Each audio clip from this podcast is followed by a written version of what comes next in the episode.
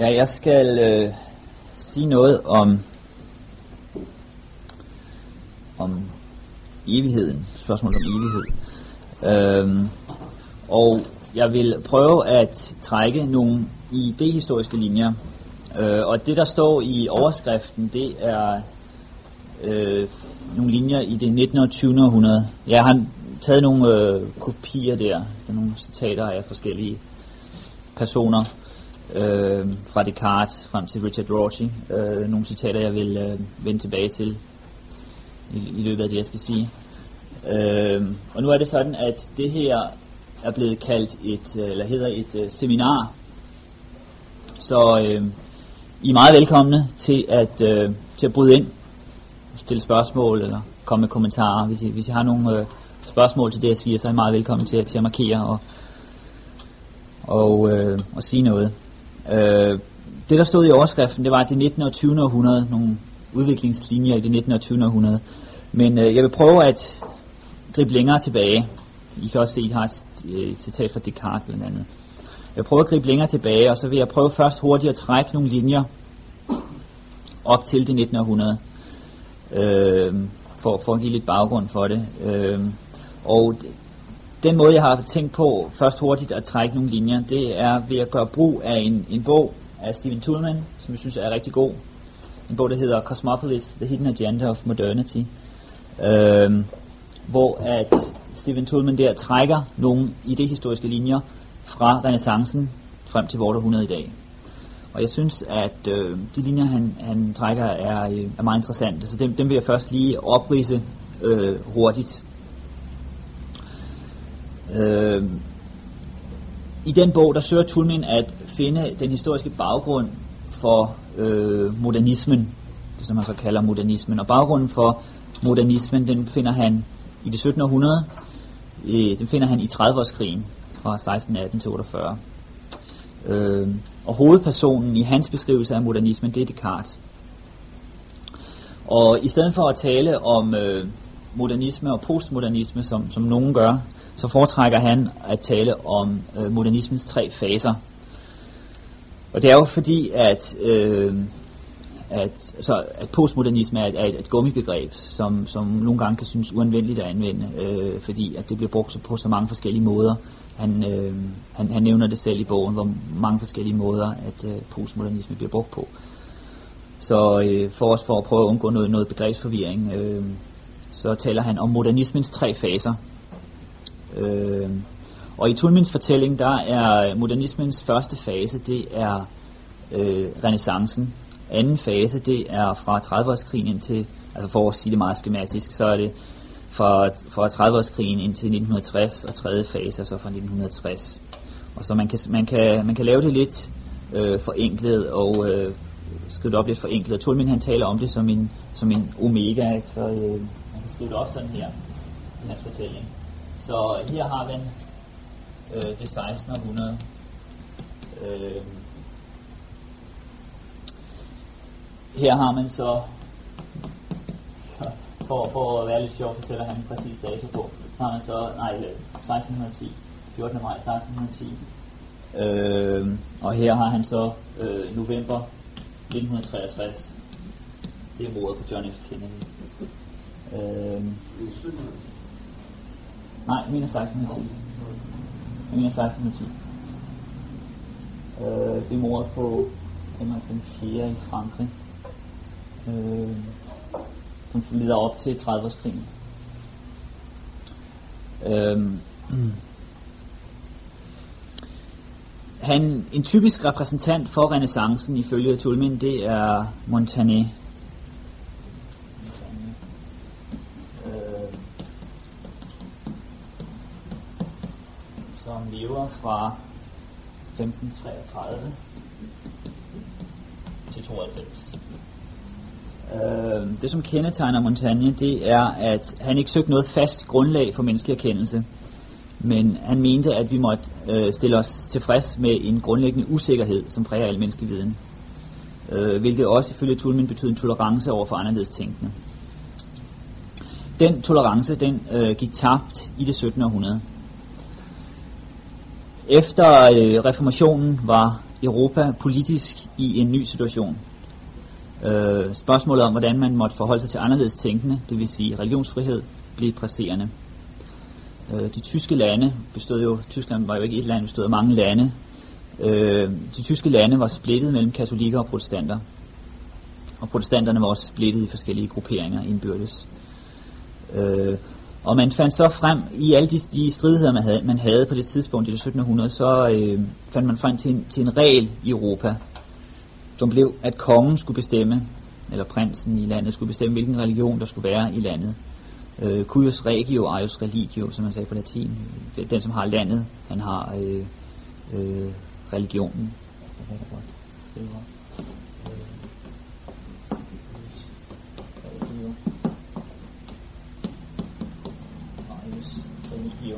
Det er den regel, man, man efter. Øhm, det vil sige, at stort set så forsvandt religionsfriheden. Øhm, generelt var det en ny situation, folk levede i, at folk prøvede sig frem, og noget man i særlig grad var bange for, det var oprør og uordnet krig. Og mange forventede, at plagerne i Johannes åbenbaring, de stod lige ved døren. Øh, og den generelle usikkerhed og forandring i tiden, det pegede i den retning. I Frankrig, der prøvede kongen at indføre en form for religionsfrihed. Han prøvede at have kalvinister og katolikker på samme tid, som to dominerende kirker i landet i Frankrig. Øh, men forsøget det mislykkedes, da en jesuit slog ham ihjel 14. maj 1610. Øh, blev han slået ihjel. Hvilket betød, at folk opgav tanken om religionsfrihed, og man søgte så tilbage til de gamle øh, skyttegrave. Øh, det, var, det var Henrik den 4. konge, Henrik den 4., der blev, øh, der blev slået ihjel. Og der var også på det tidspunkt i Europa stor opmærksomhed omkring øh, Frankrig, og hvordan det nu gik der i Frankrig med det projekt, med det nye forsøg, som man havde med at øh, have, have, have, have en vis form for religionsfrihed, øh, som man ikke øh, kendte til førhen. Og derfor fik det også en stor øh, påvirkning på andre lande, at, at det ikke gik i Frankrig. Og der var mange, der ikke turde øh, prøve at gå lidt ned ad den vej. Øh, og man mistede også mod til at gøre det i Frankrig. Mange, øh, mange kalvinister blev slået ihjel øh, i, i Frankrig. Øh, forsøget på religionsfrihed blev så opgivet, og i 1618 der begyndte 30-årskrigen. Og den gik særligt ud over de tyske lande, og øh, også Tjekkiet, som blev splittet meget og ødelagt i, i de 30 år. Påvirkede hele Europa. Og det betød ifølge Tulmin, og han, øh, han prøver at sætte øh, idehistorien ind i, i en, en større eller en bredere historisk ramme, hvilket jeg også synes gør hans bog spændende. Det betyder ifølge Tulmin, at den ydmyge form for rationalitet, som var fremherskende i det 16. århundrede, den blev opgivet. At sige under de omstændigheder, i en tid præget af krig og voldelige forandringer, at menneskelig viden ikke er absolut sikker, det var ikke godt nok. Det var ikke godt nok, det kunne man ikke sige. Man behøvede noget sikkert, noget fast, man behøvede en vej at gå fremad. Og det er på den baggrund, at Tulmin ønsker at forstå Descartes og den betydning, som Descartes filosofi fik for, eller få for modernismen. Usikkerhed blev uacceptabelt. Øh, og en henvisning til enten katolske eller protestantiske synspunkter, det syntes ikke at kunne føre til enighed. Derfor måtte klarhed søges på anden måde, på anden vis. Den erkendelsesteoretiske ydmyghed, som prægede Montaigne, den øh, blev afvist. Det man søgte, det var et klart erkendelsesteoretisk grundlag. Hvis man er ude i tyk tåge, fuldstændig faret vild, ikke kan finde vej, hvad gør man så? Man går i, man går i en retning, kun i en retning, for måske at finde en vej ud. Og det var, hvad Descartes prøvede at gøre. Modernismen får derfor fra Tulmin sit udspring i det 17. århundrede, da religionsfrihed blev afvist i Europa. Holland er en undtagelse. Og rationalitet får en snæver forståelse. Øh, og et samme form for, for ensretning øh, i forståelse af rationalitet og menneskelig erkendelse får også betydning for forståelsen af staten. Den universelle orden, som man søgte i naturen og i fornuften, og mente at finde der, den blev også søgt politisk, og det blev også et politisk ideal. For grunden skulle alt bygges op og bygges rationelt, hvilket særligt kom til udtryk i den franske revolution. Et sikkert grundlag skulle findes, og nogle klare linjer måtte udstikkes og det som ikke passede ind i systemet, det blev afvist. Det var de evige og de universelle sandheder, man var på udkig efter. Det historiske, det lokale, det tidslige, det måtte underordnes eller afvises. Samfundsmæssigt var ide, idealet kosmopolis, det er også det, der hedder kos, kosmopolis. Øh, der er en orden i kosmos. Øh, Newtons principia øh, bliver også brugt som et ideal. Øh, der er en orden i kosmos, solen er centrum osv., alting ordner sig derefter. Og den samme orden, som er i kosmos, fuldstændig orden, som man mente der var, måtte også findes i staten, og staten måtte rettes efter de samme principper. Øh, en uge i den franske revolution blev reduceret til 10 dage, en måned til 3 uger, og der var andre ting, man, man lavede der, for ligesom at indrette staten fuldstændig øh, ideelt. Fysikken så og matematikken, det blev idealvidenskaberne.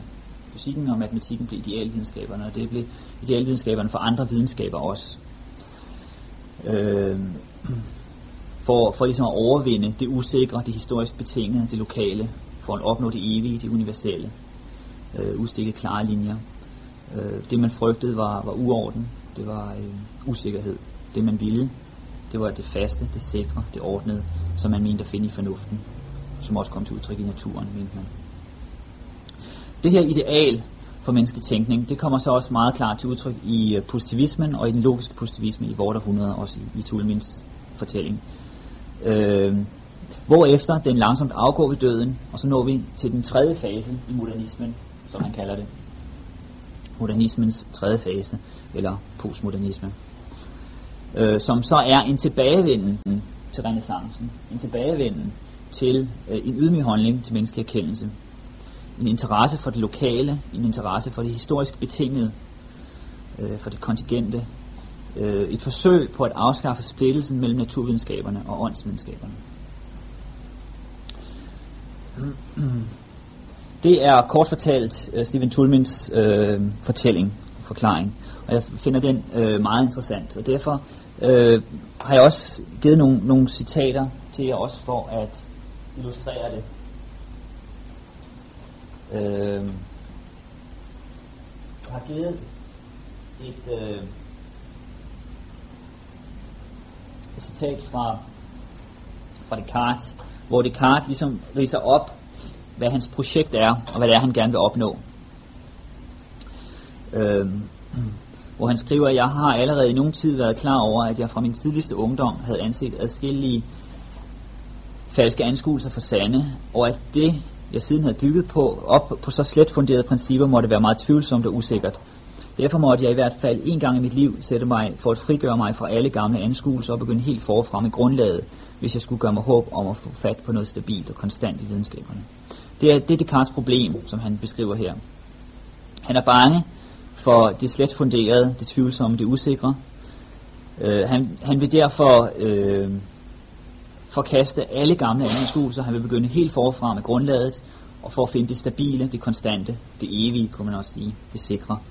Øh, selve idealet er også blevet kaldt øh, ideen om tabula rasa, at man fuldstændig kan rive det væk, som man før har været øh, bestemt af, at man kan viske tavlen ren, så at sige. Det er det, det, det, øh, det Karl vil. Han vil viske tavlen ren. Han står med en masse historisk overleveret, øh, som han finder usikker, han kan ikke finde vej frem. Han vil så viske tavlen ren og begynde helt forfra.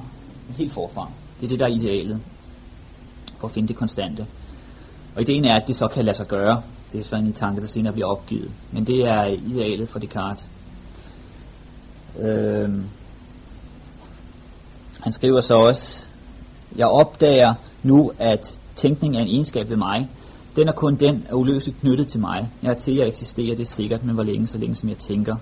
Altså er jeg strengt taget kun en tænkende ting, det vil sige en bevidsthed, et intellekt eller en fornuft. Det vil sige, rationaliteten blev grundlaget for øh, Descartes, også for hans menneskesyn, for hans antropologi. Mennesket er et tænkende individ. Og det er så det, som kommer til at præge meget af tænkningen øh, derfra, som også kommer til at præge øh, meget af oplysningstiden. Øh, øh den franske revolution osv. En, sanserne er det usikre, øh, tanken er det sikre. Og det er det, øh, vi, må, vi må forholde os til at bruge. Det er der, man kan finde det, det faste og det sikre. Øh, så lad os springe til, øh, til David Hume, som så også bliver en, øh, en, en afgørende indflydelse i, øh, i den idehistoriske udvikling i Europa. Øh, og David Hume han vender sig mod ration, rationalismen og, øh, og mod øh, Descartes. Øh, og der har jeg også to citater fra A Treatise of Human Nature, hvor at øh, Hume skriver, Here then is the only expedient from which we can hope for success in our philosophical researches, to leave the tedious lintering method which we have hitherto followed, and instead of taking now and then a castle or village on the frontier, to march up directly to the capital or center of these sciences, to human nature itself.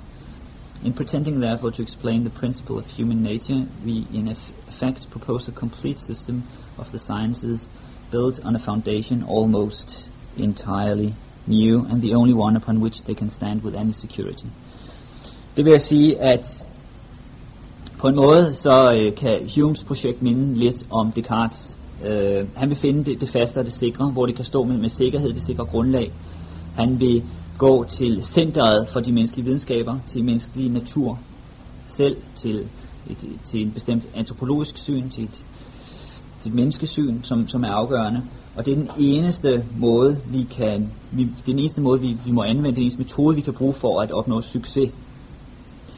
Øh, og det er en øh, grund, der er fuldstændig ny. Det er igen, det er, det er en fuldstændig ny grund, og den eneste, hvor de kan stå med, med sikkerhed. Det er øh, øh, det, som Hume vil. Og så skriver han i det, jeg har givet jer, all our ideas are copied from our impressions. From thence we may immediately conclude that since all impressions are clear and precise, the ideas which are copied from them must be of the same nature, and can never, but from our fault, contain anything so dark and intricate.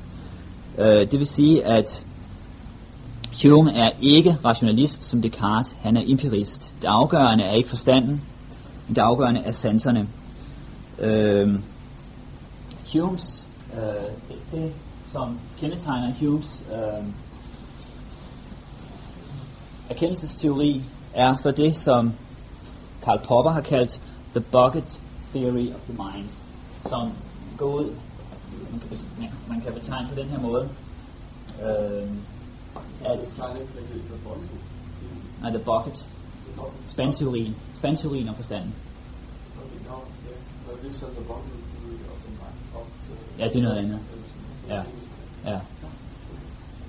Øh, det her, det, mennesket er så en spand, og vi modtager sansindtryk gennem øh, vores sanser, øh, hvor igennem vi får mere og mere viden, Der viden bliver langsomt øh, bygget op, så vi får mere og mere viden i spanden. Det vil sige, at vi sådan passivt modtager sanseindtryk. Øh, og det, vi modtager gennem sanserne, det er absolut sikkert. Det, det, det er fuldstændig sikkert, det vi modtager gennem sanserne. Hvis det er usikkert, så er det fordi, vi har forfalsket, hvad der i udgangspunktet er sikkert, er klart. Øh, og, øh, og selve det, der også ligger bag tanken, det er også en form for tabula rasa teori om, at mennesket i begyndelsen er, er fuldstændig rent blad, en rent tavle, og så begynder sansindtrykkene at komme, og viden begynder at vokse. Øh, i, som jeg vender, skal vende tilbage til lidt senere, bare for at give en antydning. Så i modsætning til det, øh, stiller Popper det, han kalder the searchlight, lommelygten. Øh, at, at mennesket, mennesket erkendelse udtryk for en lommelygte, at vi selv allerede har en retning og kigger i bestemt retning, og indsamler viden. Vi er selv aktive i indsamling af viden. Og det kommer ikke til os passivt, men vi selv, al viden er farvet af os. Øh, men, det, men det er altså noget af det, som så også øh, kendetegner tiden her, og også kommer til at kendetegne oplysningstiden, øh, selvom han ikke er rationalist, men empirist, det er, at vores viden i udgangspunktet, hvis vi ikke forfalsker den, er absolut sikker, absolut ren. Fuldstændig stole på den. Det er noget, der er givet til os øh, fra naturens side. Øh, men noget, som jo også kendetegner Hume, det er en, øh, han er skeptiker. Han afviser fuldstændig fornuften, og det, det hænger jo sammen med, øh, altså med induktionsproblemet, at ligegyldigt hvor mange gange vi har set noget ske, så er det ikke noget bevis for, at det også vil ske sådan næste gang. Der er, altså, der er ingen sammenhæng mellem årsag og virkning. Grunden til, at vi tror på årsag og virkning, det er alene på grund af følelserne. Vi er drevet der til følelserne. Vores natur er for stærk, vi kan ikke lade være. Øh, selvom, selvom han bruger for eksempel eksempel med vand, selvom vi har prøvet at drikke vand mange gange, og, og det er væskende, så kan vi ikke vide, at det vil være sådan næste gang. Øh, vi kan ikke vide, at æblet, hvordan æblet vil smage næste gang. Vi kan ikke vide, at solen vil stoppe i morgen osv. Øh, rent logisk er der ingen sammenhæng. Der er ingen, induktion eksisterer ikke. Det er grund til, at vi tror det alligevel, er fordi vi er vant til det.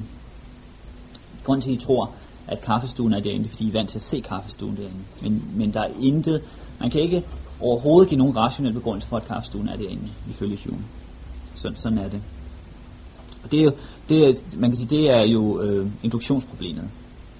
Det er det problem, som øh, Kant han øh, forholder sig til, og når han taler om, at Hume vækkede han, ham af hans dogmatiske slummer, så øh, er det netop det problem, som øh, sætter Kant i gang og, og prøver at, at, at tænke over det problem, som, øh, som, som Hume beskrev, og beskrev meget klart.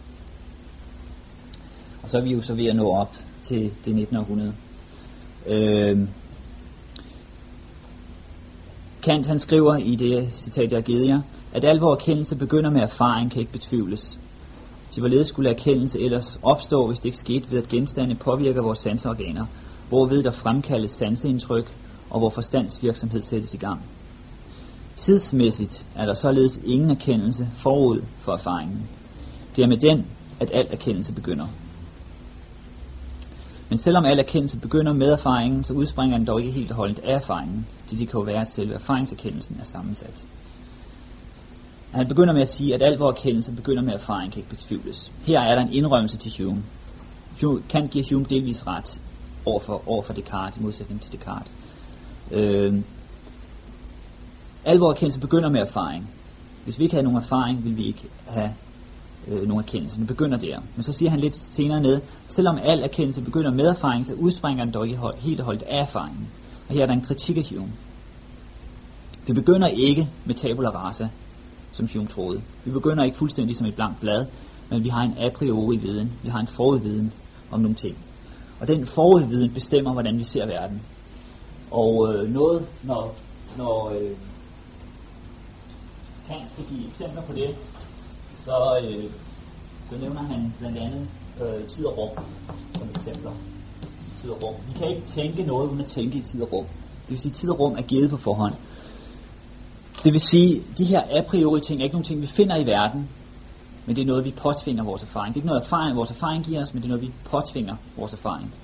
Øh, vi kan ikke øh, vi kan ikke udlede det af erfaringen, og det gælder så også årsag virkning. Det bliver så også hans svar på Humes problem. Øh, vi kan ikke udlede årsag virkning af denne verden. Øh, men det betyder ikke, at rationaliteten, at vi må opgive vores rationalitet, som Hume gjorde, og blive skeptikere. Øh, men, men, men vores rationalitet påtvinger vores erfaring, årsag virkningsforholdene, tid og rum. Og det betyder, at ligegyldigt hvilken erfaring vi har, så vil de aldrig gå i modstrid med årsag virkning med tid og rum. Fordi de er allerede givet a priori i den måde, vi erfarer verden. A priori er så at sige de briller, hvor igennem vi ser på verden. Og det bliver så, øh, det bliver så Kants øh, svar på, på, på Humes problem. Øh, ja, han, han skriver øh, han skriver lidt i de, det citat, jeg også har givet jer. Den rene fornufts egentlige opgave indeholdes i spørgsmålet, hvorledes er syntetisk domme a priori mulige. At metafysikken hidtil har været i en så vaklende tilstand af uvidshed og modsigelser, skyldes udelukkende, at man ikke tidligere har tænkt på denne opgave, og måske ikke engang på forskellen mellem analytiske og syntetiske domme. Om, om metafysikken skal stå eller falde, afhænger af, om denne opgave løses. Blandt alle filosofer kom David Hume den opgave nærmest, men han faldt den langt fra tilstrækkeligt bestemt og universelt. Han blev stående ved den syntetiske sætning om forbindelsen mellem årsag og virkning, principium causalitatis, og troede at have fastslået, at en sådan a priori sætning var ganske umulig. Ifølge hans konklusion skulle alt, hvad vi kalder metafysik, være en blot illusion om en formodet fornuftindsigt, der i virkeligheden blot er hentet fra erfaringen, og som gennem vanen har fået nødvendighedens præg. Det vil sige, at skældnen mellem analytiske og syntetiske domme bliver afgørende for, øh, for Kant, og det vil sige, at der er noget syntetisk a priori. Der, det vil sige, at vi kan vide noget om verden a priori, uden at have haft erfaring fra det. Øh, for eksempel, at tid og rum altid vil fungere, vores virkning altid øh, vil, øh, vil fungere, fordi det, det ligger i vores, i vores rationalitet. Øh, Ja. Det betyder så også for Kant, at verden som den er i sig selv, der stinger en sig, som han kalder det, verden som den er i sig selv, det kan vi ikke vide noget om. Vi kan kun vide, hvordan den er for mig. Jeg kan, ikke vide, jeg kan, jeg kan kun vide, hvordan den er for mig i verden. Jeg kan ikke vide, hvordan den er i sig selv. Øh, og det, øh, det bliver et problem efter Kant, og det, øh, det bliver et øh, problem, som man diskuterer hæftigt i den, øh, i den tyske idealisme. Øh, hvordan er forholdet mellem min erkendelse af verden og verden, som den er i sig selv? Øh, Fichte, han, han trækker det meget langt og, øh, og taler om, at, at verden egentlig er, er, er min bevidsthed osv. Øh, meget retning af en eller anden solipsistisk forståelse, øh, hvilket ikke er tilfældet for Kant. Øh, men, men, men, men det bliver et, et, et stort problem i, øh, i den tyske idealisme. Øh, efter Kant, hvor man diskuterer forholdet mellem min erkendelse, min bevidsthed og verden, som den er derude. Hvordan er forholdet mellem de to ting? Øhm, og et andet problem, som også bliver øh, diskuteret meget i den tyske idealisme, det er spørgsmålet om, om enheden af den menneskelige fornuft. Øhm, fordi øhm, historievidenskaberne, eller videnskaberne generelt, begyndte at blive øh, splittet op. Så øh, spørgsmålet om den ene sandhed blev problematiseret. Men man fastholdt stadigvæk, at sandheden er en, selvom vi har mange forskellige øh, sandheder inden for forskellige videnskaber, så fastholder vi stadig, at sandheden er en. Så det, det gælder om for filosofien, for den menneskelige tænkning, det er at finde den ene sand, sandhed, der er bag om alle de her tilsyneladende sandheder. Og så samtidig også overvinde Kants problem, forhold mellem min bevidsthed og verden derude. Og det er så også noget, der kommer til at kendetegne, øh, kendetegne hel, øh, som bliver en meget øh, indflydelsesrig øh, repræsentant for den her tanke. Så vi se, om jeg kan finde alle mine papirer. Øh,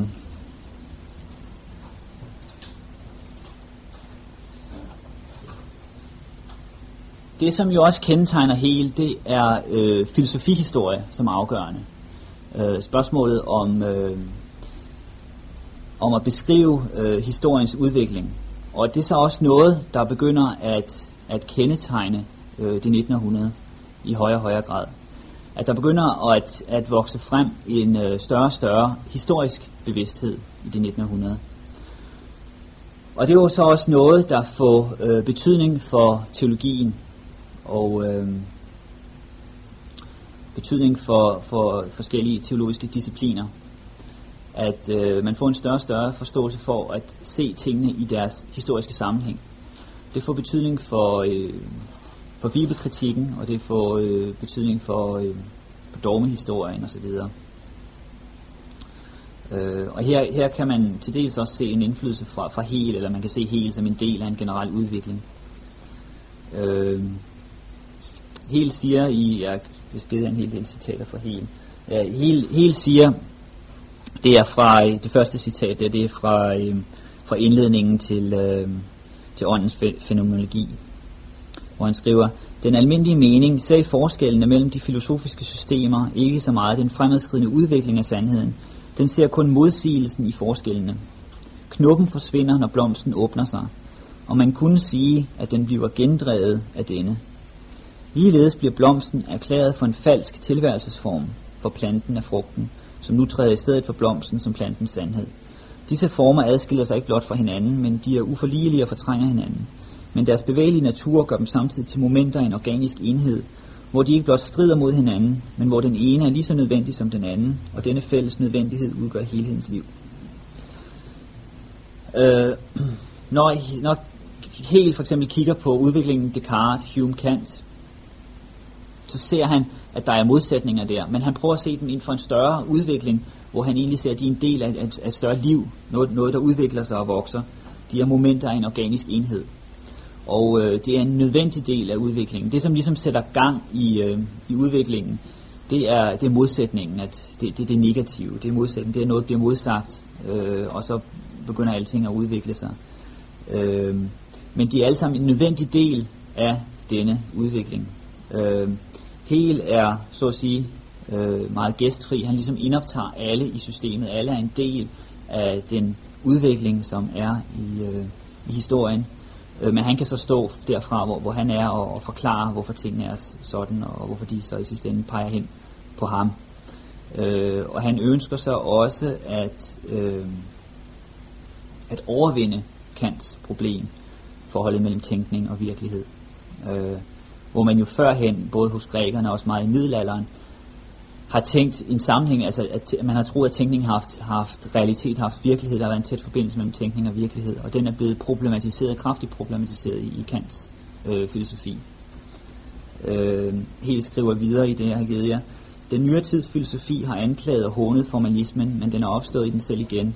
Og selvom den, øh, dens utilstrækkelighed er kendt og føles, så vil den ikke forsvinde ud af videnskaben igen, før en erkendelsen af den absolute virkelighed har opnået fuldstændig klarhed angående sin egen natur.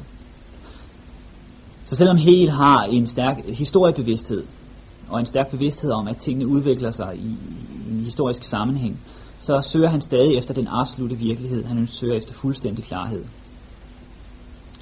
Øh, og, og rationaliteten er stadig det overordnede for ham, ligesom det var for Kant, øh, og ligesom det var i, øh, i oplysningstiden øh, den menneskelige rationalitet som afgørende, som det, der ligesom kan hæve sig og forstå tingene. Det sande er helheden, men helheden er kun det væsen, som fuldender sig selv gennem sin egen udvikling. Det må sige som det absolute, at det er det væsentlige resultat af det, af det først ved slutningen, at, at det først ved slutningen er det, som det i sandhed er. Øh, der er nogen, der har beskrevet Hels øh, fenomenologi, øh, åndens fenomenologi, som en form for udviklingsroman eller opbyggelsesroman hvor at øh, verdensånden, øh, den menneskelige historie, den menneskelige kultur udvikler sig og opnår bevidsthed om sig selv gennem den her øh, udvikling. Øh, den ulighed i bevidstheden mellem jeget og den substans, som er bevidsthedens genstand, er deres forskel, det negative overhovedet.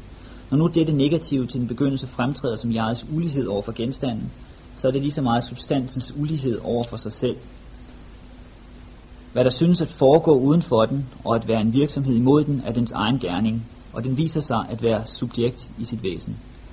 Da den har vist dette fuldkomment, har ånden gjort sin tilværelse identisk med sit væsen. Den er genstand for sig selv, som den er, og det abstrakte element i umiddelbarheden og i adskillelsen mellem viden og sandhed er overvunden, værende absolut formidlet.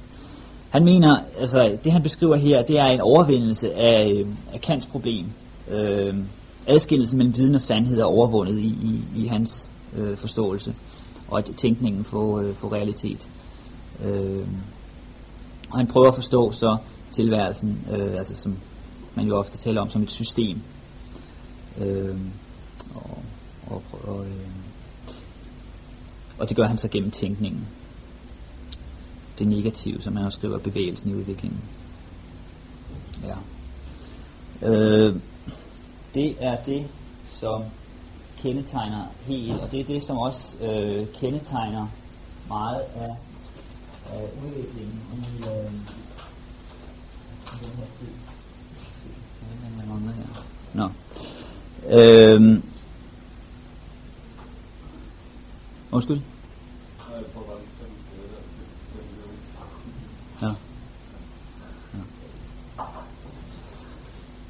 Okay, det, her øh, hele det er jo øh, meget i Tyskland, men selve den her problemstilling, øh, spørgsmålet om forholdet mellem det historiske og, og det evige, og spørgsmålet om øh, en større historisk bevidsthed, kommer også til udtryk øh, mange andre steder. Og lad mig nævne en, øh, en person, som jeg, øh, som jeg selv har beskæftiget mig en hel del med, øh, John Henry Newman. Ikke? Øh, jeg jeg nævner ham bare som et eksempel på, øh, på nogle af de problemstillinger, som, som er i det 19. århundrede. Øh, Newman han lever fra 1801 til 1890.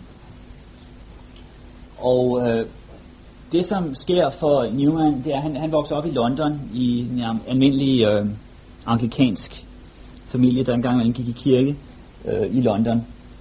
Og han beskriver selv, at han som øh, 15-årig blev omvendt øh, gennem en, en lærer, han havde, som også var præst. Og det, han bliver omvendt til som 15-årig, det er en form for øh, kalvinistisk øh, bibelbaseret anglikansk kristendom. Øh, og han, han bliver altså sådan, det er ofte det kaldt evangelikal. Det er, hvad han er der som øh, 15-årig, og som præger ham. Øh, Bibelen og Bibelen alene er, er grundlaget, og, og det sikrer. Øh, og det, han er jo også på det tidspunkt stærkt præget af en tro på paven som antikrist, som er en overbevisning, han fastholder lang tid gennem, gennem livet indtil, indtil kort tid før han konverterer nærmest til katolicismen. Øh, så, ja. øh. Men han, så tager han så til Oxford senere. Øh, han kommer ind på Oxford og begynder at læse der. Og han begynder så at blive præget af mere øh, liberale idéer. Han beskriver selv, at han øh, begynder at, at, at bevæge sig i retning af en form for, for øh, liberal forståelse af, af, af kristendom og tilværelsen osv. Øh, hvilket er noget, han, han ender med at reagere kraftigt imod, og han beskriver senere sit liv som en lang kamp mod, mod øh, liberalisme. Øh, men det, det siger noget om, om det, som præger tiden. Øh, men udover at være blive påvirket af de ting, så er der også noget andet, der er i omløb i Oxford på det tidspunkt, og det er en øh, mere højkirkelig forståelse af kristendommen, og en vægtlægning på den tidlige kirke, på hvad der sker i den tidlige kirke. Og Newman begynder så også at blive fanget ind af de idéer, og han øh, ender jo så med at blive, blive højkirkelig, og han bliver leder af Oxford-bevægelsen, af traktanisme fra forrige århundrede, øh, som finder, finder autoriteten for kirken, ikke i Bibelen, men i den tidlige kirke. Det er der, man, øh, man finder det, det tidlige kirkes tolkning af Bibelen, som, som bliver afgørende. Øh, og det hænger også sammen med, øh, med en større øh, historieforståelse. Og øh, Newman er meget historisk interesseret, særligt den tidlige kirke, og så også noget engelsk kirkehistorie. Og det, som han ser som det særlige onde, det er Tyskland. For, for Newman, alt, alt hvad der er, har betegnelse øh, rationali, rationalisme, eller skepticisme, eller, eller luthersk, eller så videre, det bliver puttet i en kasse, øh, som hedder Tyskland, og ondt og dårligt, øh, og som han ikke vil beskæftige sig med. Øh, for, fordi der, der, ser han, øh, der ser han en, øh, en, en udvikling, som er den udvikling, han vil kæmpe imod. Øh, men samtidig er han jo også præget af en, en, en større og større historieforståelse, og han, han, øh, de er fuld gang med de der øh, Oxford-folk og udgive flere og flere skrifter fra den tidlige kirke, også fra, øh, fra England i det 17. århundrede, som de så som idealet for den anglikanske kirke, så de kaldte via media. Men gennem øh, en større og større øh, historisk undersøgelse osv., så bliver Newman også mere og mere klar over, at, at det grundlag, han ligesom sætter for den anglikanske kirke, ikke er så historisk holdbart. Han taler om, at, at via media har kun eksisteret i teorien, det har aldrig eksisteret i praksis. Og han finder også problemer med at forene forskellige forhold i den tidlige kirke, om hvad et nadversyn i forhold til et andet nadversyn i den tidlige kirke osv. Så han, han, der kommer flere og flere problemer op for ham, som også er en del af, af en større øh, historisk indsigt. Hvilket så også understreger han kraftigere og kraftigere øh, historiens betydning. Øh, og spørgsmålet også om, om dogmehistoriens betydning, at dogmerne udvikler sig. Han begynder at forstå dogmerne i en udvikling osv. Men det betyder så, at han øh, nærmer sig mere og mere den katolske kirke, og i 45 konverterer han og bliver katolik. Skifter så også syn på paven. Men øh, da han så kommer ind i øh, den katolske kirke, så stopper hans kamp sådan set ikke der. Og så er der jo også forskellige retninger inden for den katolske kirke. Øh, og øh, i 1870 eller 1869 har man det første Vatikanerkoncil. Øh, og der er øh, modernister, det man kalder modernister i den katolske kirke, og så er der dem, der hedder ultramontanister i den katolske kirke på det her tidspunkt. Og det, som jeg også kendetegner den katolske kirke, det er, at den udvikling, som sker i Europa på det tidspunkt, øh, som også stiller spørgsmål ved, ved kirkens historie og kirkens historie som autoritet, og spørgsmålet om, om, at, om at, øh, paven som autoritet og sådan ting. Øh, det gør, at der er mange ting, man bliver bange for, og det er jo så, særligt også det, som kendetegner ultramontanisterne, ikke, hvor man sætter paven som det afgørende. Så man trækker sig mere og mere ind i sig selv, og paven udgiver også forskellige øh, øh, lister over forbudte holdninger osv. i tiden. Øh, og ultramontanisterne er så en form for, for en form for konservatisme, der reagerer på øh, den, den liberale udvikling i forrige århundrede. Newman han reagerer så også imod ultramontanismen. Han er ikke ultramontanist selv, han reagerer imod ultramontanismen. Øh, og noget, som jo er interessant ved sådan en person som Newman, det er, at på trods af, at han er katolik, så lægger han meget vægt på individet, på den enkelte, på den enkeltes erfaring, den enkeltes autoritet, på samvittigheden. At han taler om, samvittigheden står over paven. Øh, han mener så, at i sidste ende, hvis man tager sin samvittighed alvorligt, vil man ende hos paven. Men han mener, at hvis der er en konflikt, så skal man følge samvittigheden og ikke paven. At paven er sådan set, kirken er bygget på samvittigheden. Så derfor er der også en stærk individualisme hos Newman. Og man kan forstå selv det, mange af de problemer, som Newman kæmper, på, kæmper med, som problemer, som, som er i samtiden, øh, og som han prøver at, at øh, give svar på. Hvordan forstå en kirke i en tid, som er så individualiseret, hvordan lave kirke i en tid, som er så individualiseret, hvordan forstå en kirkelig autoritet, øh, samtidig med, at man fastholder sin egen samvittighed som en autoritet. Øh, det er øh, så også noget, der kendetegner ham. Øh, noget, der så også kendetegner øh, forståelsen af historien i forrige århundrede, det er, at man har en meget positiv forståelse af historien. Det kendetegner Hegel for eksempel. Han mente, at øh, filosofien udviklede sig til det bedre og bedre. Det var en positiv udvikling. Det gik bedre og bedre. Altså Hegel, han var selv bedre end Kant, ikke? og så videre. Altså, øh, og han mente, at, at man kunne nå den der absolut, absolut erkendelse. Og øh, der var en stærk øh, kulturoptimisme også. Øh, jeg har givet jer et citat fra Charles Darwin. Det kommer også til udtryk øh, hos Darwin i øh, The Origin of Species. Øh, jeg læser lige først. As all the living forms of life are the lineal descendants of those which lived long before the Silurian epoch, we may feel certain that the ordinary succession by generation has never once been broken, and that no cataclysm has desolated the whole world.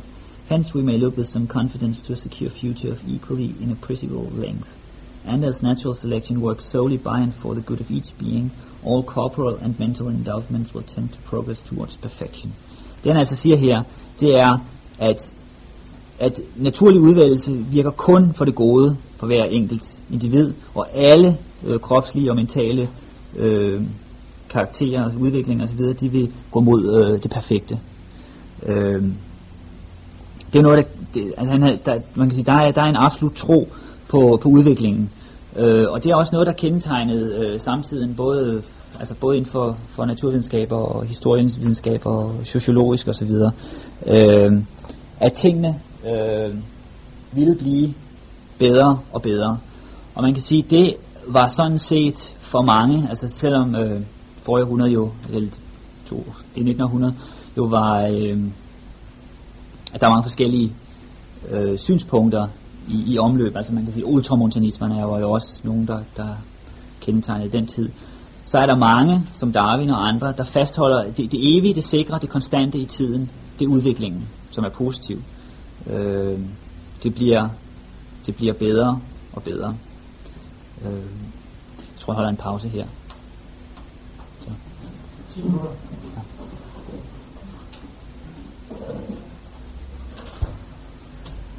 Skal jeg gå i gang? Ja. ja. Okay, øh, lad, mig, lad mig lige øh, sige nogle ting inden, øh, for jeg kunne ikke finde mit manuskript før, men nu fandt jeg det. Øh, lad, mig, lad mig lige nævne nogle ting, også fra det, lige fra det 19. århundrede, inden, inden jeg går til det, øh, til det 20. Øh, når jeg, øh, når jeg nævnte Newman før og beskrev Newman, så er det jo interessant også, at, øh, at Grundtvigs udvikling på mange måder kan ligne Newman. Nu øh, konverterede Grundtvig. Grundtvig, han var meget interesseret i, øh, i Oxford-bevægelsen, og var over i England flere gange, og i 1843 var han over, der besøgte han også, mødte Newman personligt, og også Pusey i, øh, i Oxford. Øh, og man ser jo også den udvikling hos Grundtvig med en bibelbaseret kristendom, og så den mageløse opdagelse og vægtlægningen på, på historien osv. Øh, så der er et vist åndeligt slægtskab og en vis åndelig udvikling, som, som, som følger, altså Newman og, og, og Grundtvig, der, man, man kan se nogle af de samme indflydelser i, i samtiden, som gør sig gældende, både hos, hos uh, Newman og Grundtvig. Og Grundtvig har jo også en stærk interesse for den tidlige kirke, Irenaeus og, og andre. Øh, jeg vil også lige nævne øh, uh, Slejermarker, som jo også er interessant, hvor han griber til, øh, til følelsen af en absolut afhængighed som, øh, som, som det afgørende og, øh, og det sikre, øh, og ikke fornuften. Øh, hvor, altså, hvor, hvor, hvor helt, så, altså, siger jeg ikke som en kritik af, øh, af Slejermarker om, øh, så er en hund den bedste kristne, øh, hvis det er følelsen af absolut afhængighed. Øh, man, man, man, man kan se nogle af, af altså Slejermarker kan også være et eksempel på, på en bestemt måde at, at svare på, øh, på, øh, på benet samtidig. Okay, men der, der er en stærk øh, tro på, øh, på udviklingen, og jeg har givet jer lige øh, citater der fra begyndelsen af en af Stefan Zweigs bøger. Jeg vil ikke, øh, jeg vil ikke læse dem, det er en engelsk oversættelse af en bog, han skrev. Den bog, den skrev han i Brasilien, i, øh, altså det er en selvbiografi. Han, øh, Stefan Zweig, han, han levede i Wien, og øh, var en af, af, af dem, de centrale personligheder for kunstnerpersonligheder i, i Wien øh, i det 20. århundrede, begyndelsen af det 20. århundrede. Men han var jøde, og øh, da, da tyskerne så kommer til Østrig, øh, så flygter han til Brasilien sammen med sin kone. Han efterlader alt og skyller sig over hals og hoved, og så sidder han der uden bøger øh, eller noget som helst i Brasilien og skriver sin selvbiografi. Og det er interessant at læse øh, den forskel, der er mellem forståelsen af, af udviklingen i slutningen af det 19. århundrede, begyndelsen af det 20. og hvordan forståelsen så er efter 1. og 2. verdenskrig. Hvor at mange fra tiden før kan synes som om, at de kommer fra en anden planet. Øh, og, øh, og, og man kan se den brydning i selve Stefan Zweigs sind, når man læser de der citater, øh, hvor at, øh, han var meget grebet af positivismen, kulturoptimisme osv. Han var fuldstændig sikker på, at den menneskelige menneskeheden var god, kulturen var god, alting ville blive bedre og bedre, religion og så videre, øh, fornuften kan fatte det, og religion er udtryk for, for, øh, for dunkelhed og det onde, og øh, videnskaben vil overvinde sygdomme og krig og ondt og sådan ting. Og så sidder han selv der i Brasilien, og han begår selvmord kort tid efter, han har skrevet det her. Øh, har man fået ham og hans kone begået selvmord. Øh, øh, men øh, han, han kan ikke forstå det. Og så er der citatet fra Bertrand Russell, som også øh, giver udtryk for det samme. Bare læse det. When I was young, Victorian optimism was taken for granted. It was thought that freedom and prosperity would spread gradually throughout the world by an orderly process, and it was hoped that cruelty, tyranny, and injustice would continually diminish. Hardly anyone thought of the 19th century as a brief interlude between past and future barbarism. For those who grew up in that atmosphere, adjustment to the world of the present has been difficult. It has been difficult not only emotionally but intellectually. Ideas that had been thought adequate have proved inadequate. Det er interessant at læse, hvordan Bertrand Russell beskriver forholdet før 1. verdenskrig, og hvad der så sker under 1. verdenskrig. Altså han, han underviste i, øh, i Cambridge, og der var sådan en gruppe, som holdt til, der er sådan et, øh, lige for Cambridge er der sådan et, et smukt tehus, hedder The Orchard i Manchester. Og der var en masse af kulturpersonlighederne, der holdt til der. Øh, Virginia Woolf og Keynes og Wittgenstein og andre, de kom der. Øh, øh, øh, stedet, øh, The Orchard, det betyder frugthaven. Øh, det er et meget smukt sted. Hvis I kommer til Cambridge, så skal I prøve at gå. Det er lige nede syd for byen. Det tager en time at gå, eller sådan tre kvarter at gå. Over nogle marker. Øh, der holdt de til. Øh, der var særlig en person, der hedder Christopher Brooks, som var en øh, poet, som var meget kendt i England før 1. verdenskrig. Han, han boede dernede, han var ligesom centrum øh, for det. Han blev kaldt den smukkeste mand i England. Øh, han boede der, ham og Virginia Woolf, de bad noget i floden og sådan noget. Øh, og han, han, han boede der og skrev sine digte osv. Men en masse af de mennesker, de dør under 1. verdenskrig. Han, han, tager, han, han dør under 1. verdenskrig, Christopher Brooks. Og øh, en masse af Bertrand Russells elever, de dør under 1. verdenskrig. Og Bertrand Russell, han har så svært ved at forstå det. En masse af dem, som uh, han har kendt. Og han, hans tro på mennesket osv., det, det får et knæk der i 1. verdenskrig. Under 1. verdenskrig. Øh, og der, der sker altså noget afgørende ved personer som ham og andre i, i, øh, i deres forståelse af, af menneskelig natur og menneskelig erkendelse.